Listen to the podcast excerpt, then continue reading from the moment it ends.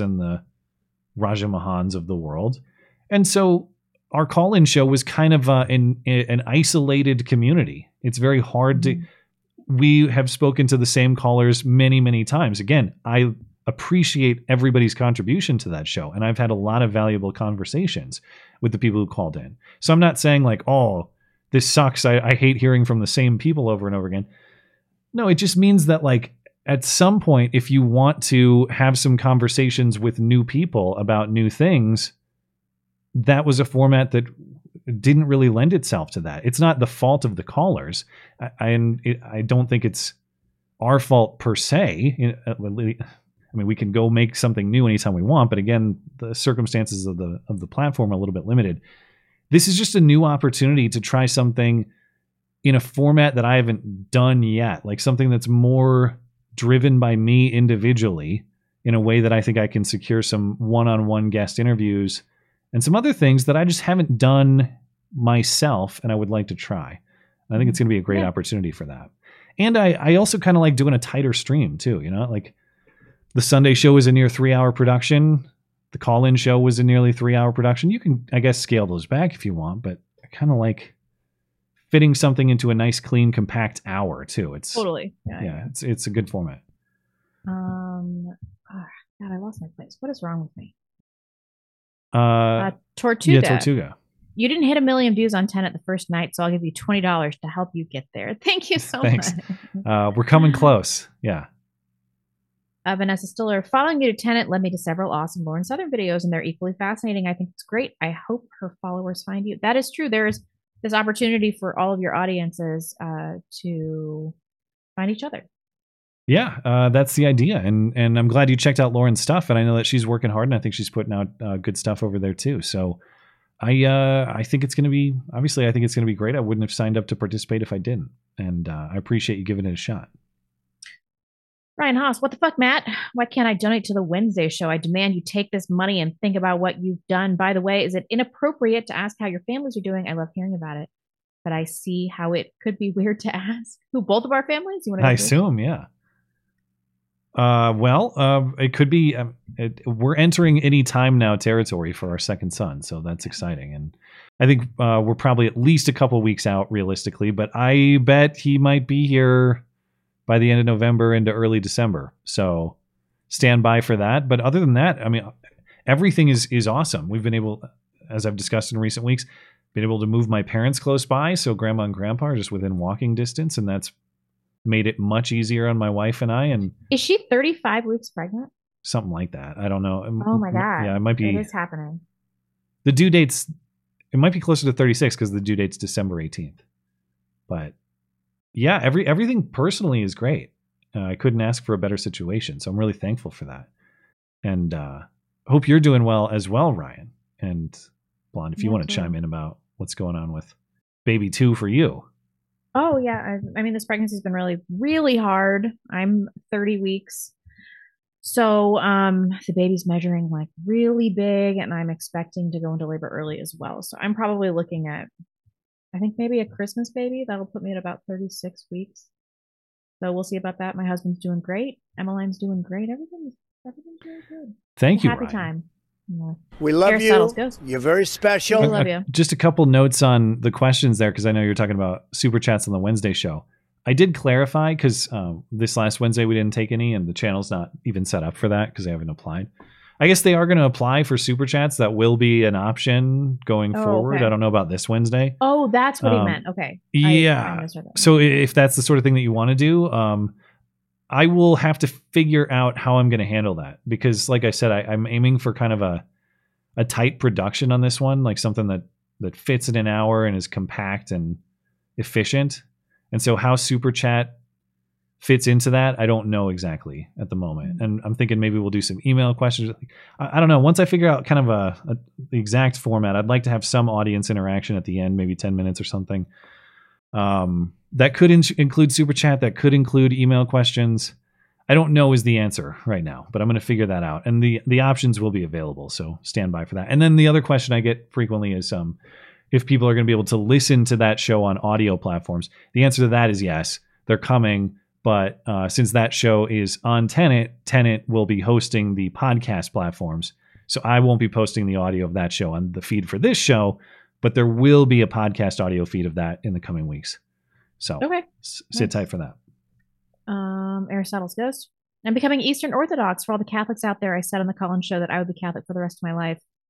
That was until I discovered Jay Dyer. Shout out to Orwell. You know, I um have heard this before about Jay Dyer. Is this guy for real? I don't know. I yeah, I don't know. I don't know who that is. Um, yeah, I mean, I think the Pope causes such huge problems that pe- people are starting to view Orthodoxy with a much more positive light, which is a move I support. Mint 20 says Lesbo snaps her Achilles right before she retires. The gods truly are just. Also, the Pam- Panama boomer yeah. shooter has my energy all the time. It's also tiresome, also based. Did he say that? Is that a quote from him? It's also tiresome. no, that's from that documentary, um, Empire of Dust. Oh yeah, oh yeah, yeah, yeah. I've seen this. This is the uh the Chinese guy trying to build ra- railroads in Africa. Was that the bit? Right. I've yep, seen that before. Yep. Okay. Spring Heel Jack. Hey Matt, I'm a huge fan. Should I move to Missoula or another comfy Montana city? I want to get out of mm. Denver. Uh well, I, w- I would say that I would rather live anywhere in Montana than most other places in the country. Missoula would be low on the list, though, for a bunch of reasons. Number one, because it's one of the leftist enclaves in the state. And probably the worst one, actually, because you're going to get things like well, Zooey Zephyr got ex- got elected from Missoula, right. the, the crazy tranny in our state legislature. So you're getting some kind of Portland elements or Seattle elements in certain parts of Missoula. Uh, I would say if if you want to move to Montana, I I don't know what your situation is. I don't know. It depends on a lot of things. Depends on what you're looking for, kind of ideologically in that way, and what you're looking for financially.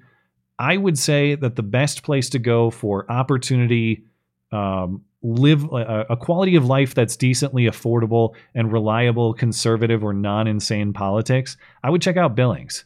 Uh, and Billings Billings has some rough parts because Billings is close to the Crow Indian Reservation and some other things that I, you know, it's on I ninety, and there's a lot of Bozeman's on I ninety too, so we do get our fair amount of like uh, east west, tra- uh, you know, drug trafficking and stuff like that. There is some crime in Billings, um, but it's the biggest city in the in the state. There's a lot of job opportunity, and you can still get a nice house in the nice neighborhoods for like a non insane price. It is going up, but you can still find a decent quality of life there. So if I was moving from out of state, I would check out Billings and I would probably check out Flathead Lake, uh, the Flathead Lake area too, over Missoula.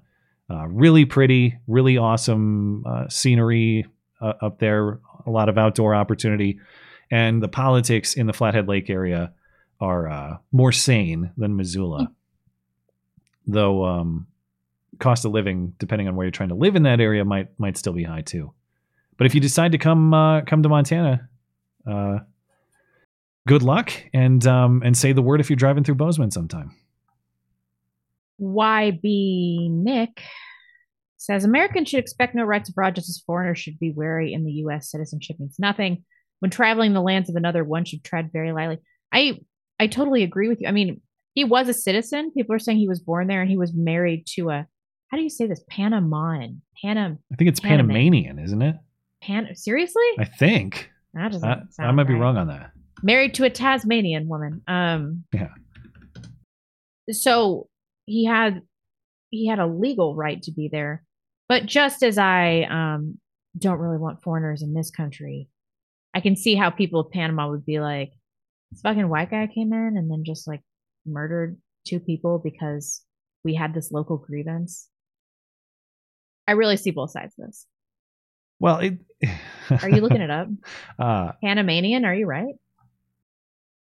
Well, the denonym. let's see what the official denonym is here on Pomeranian. No, it is Panamanian. Can I get wow. a pronunciation here? No, well they don't have done. one. Panamanian. That just does not sound right, but I believe it. Yeah, it's, it's that's that's the denonym. Boo cough. Female PhD student, sorry, blonde, in a leftist uni Northwest. Surrounded by such smart idiots who fully buy into the COVID BS, not looking forward to the stupidity ramping up as winter approaches. You know, there's something about like a like a smart person that has failed this test of idiocy that I find so much more disappointing than a dumb person failing a test of idiocy. Because they have the stuff there to not be a fucking retard or a drain on society. Yet here we are. A dumb person, it's like, well, they were born at a market disadvantage. So my heart goes out to them. You're yeah. born dumb. That sucks, man. That fucking sucks. When you're in you're academics, smart. Yeah, exactly. Academia is is insulated from a lot of market realities by virtue of its uh, public subsidy. I think that's how a lot of those smart people become so dumb. They don't have to live with real world accountability. Their job is all but guaranteed through you know the tenure that they earn and then the public money that's dumped into those institutions. It doesn't matter if they pump out degrees that mean nothing in the real world economy. They're protected from those realities. So they can think about these abstract theories and the way that the world ought to work instead of how it actually does and actually does, they can right. massage their elite brain that way while simultaneously having no knowledge or no understanding or sympathy with how the world actually operates. They they live in an ivory tower and think about how it should be rather than how it is. Yep that's totally true. Um i think i only have one more. Spring heel jack blonde don't change your hair. You're perfect sweetheart. Just post prego pics and it's all good. What is hmm. up with you guys you know, I understand this like pregnancy sexual attraction even less than I understand like a foot fetish. I don't get it at all. I'm infertile because yeah, I'm carrying another man's child right now. Like I I could not have lower sexual market value to any man than I do at this very the, moment in my life. Uh, yeah, I would never understand men who are attracted to pregnant women who are not their wives slash carrying their own child. I don't get it at all. Yeah, that's it's weird. Just it's the strangest strange to me, but you strange man, spring heel Jack. I all do right. appreciate it though. I've never felt more disgusting and fat, so I'll take what I can get these days. I think we're all set on Odysee, D Live looks good on Rumble, and I think we're set on YouTube and Tipeee. So we will call it uh, a little bit early tonight, but that's okay because uh, I need to get some sleep, man. That's it's been a rough weekend. I don't know what's going on with me, but any longer, I'm gonna have to go back to the doctor and say, I think I have DVT in my abdomen. Isn't my DVT? But uh, thanks for hanging out with us tonight. Very much appreciated. Uh, appreciate your uh, your live chats, your super chats, all your contributions to the live stream. If you are uh, listening later on demand, thank you kindly as well for supporting the show. Appreciate you too. If you'd like more to listen to, we do have more material over on the audio platforms. You can find the replay of all the past shows, even the old call in shows, some of Blonde's interviews, all that stuff. Check out the podcast page of the website, uh, mattchristiansenmedia.com. Speaking of, soon to be, a, well, you can get the video show now, but my new hour long Wednesday show, the Matt Christiansen Hour, up on the podcast page too. You can listen to that if you'd like as well.